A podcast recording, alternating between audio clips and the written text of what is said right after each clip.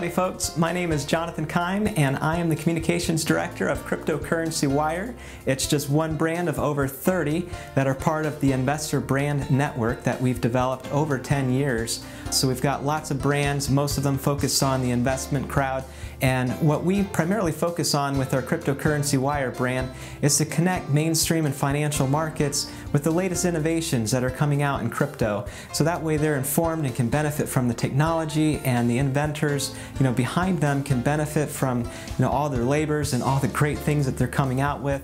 If you would like to reach out to us, feel free to go to our website at cryptocurrencywire dot com, or you can follow us for the latest news on Twitter at CryptoNetWire.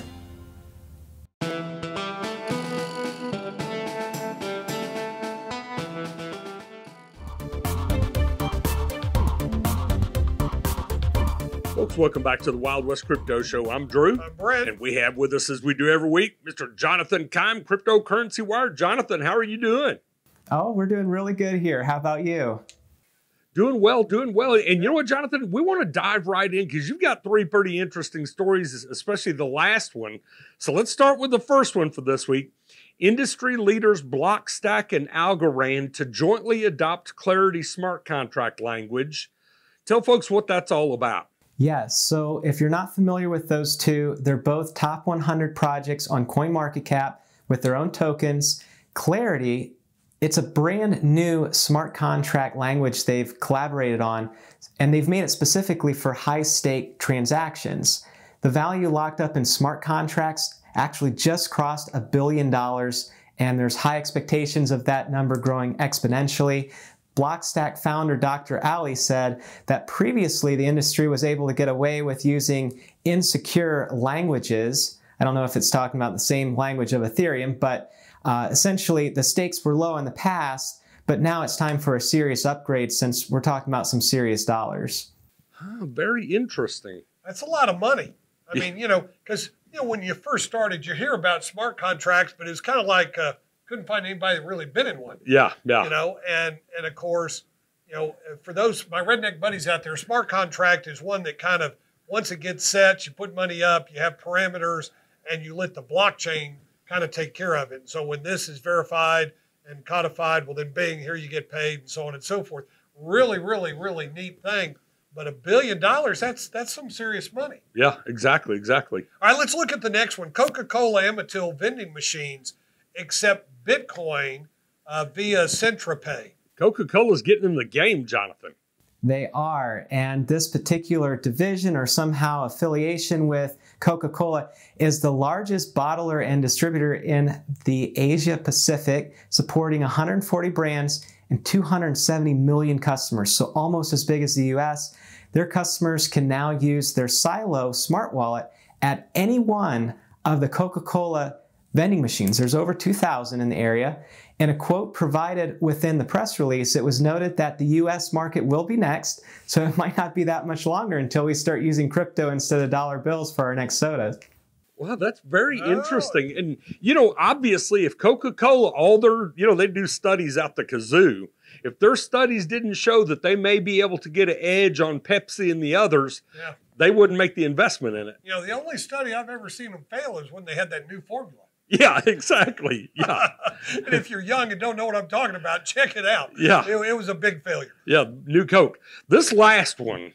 Yeah, we saved a lot of time for this one. Yeah, exactly. So National Science Foundation funds K R N C blockchain to upgrade the U S dollar. Jonathan, what does that mean?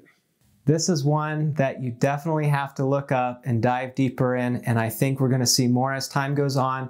I just happened to see this in the list of press releases. I haven't heard anybody else report on it yet, um, but keep your eye on it. This, N S F just for short, they fund research in all fifty states through grants to nearly two thousand colleges, universities, and other institutions. And I'll tell you what makes this release so interesting.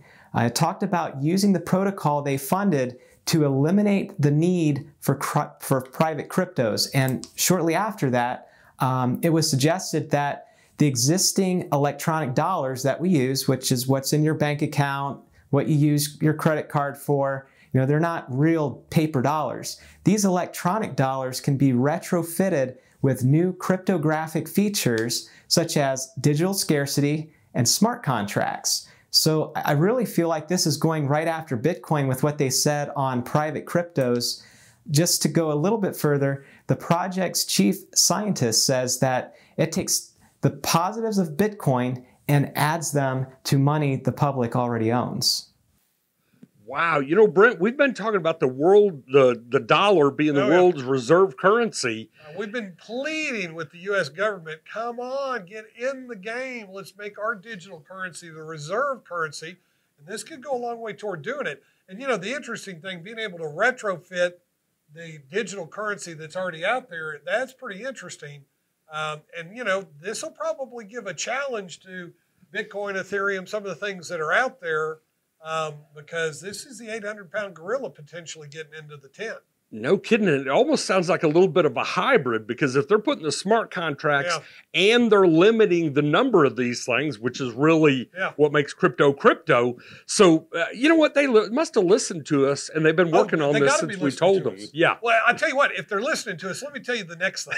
The next thing is, let's defund the I R S, take a little bit out of all those crypto transactions so we can quit doing all these taxes and quit filling out all these forms. We can take all these brilliant C P As, because they're brilliant. You just ask them, they'll tell you.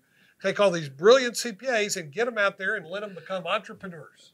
There you go. Jonathan, I tell you what, I am, as soon as we finish this, I'm going to read that, because that, this could be one of the most uh, foundational things that we've heard about cryptos in a long time. And reported time. here with yes. Jonathan on the Wild West Crypto Show first. Yeah. That's right. Very interesting, Jonathan. Thank you, man.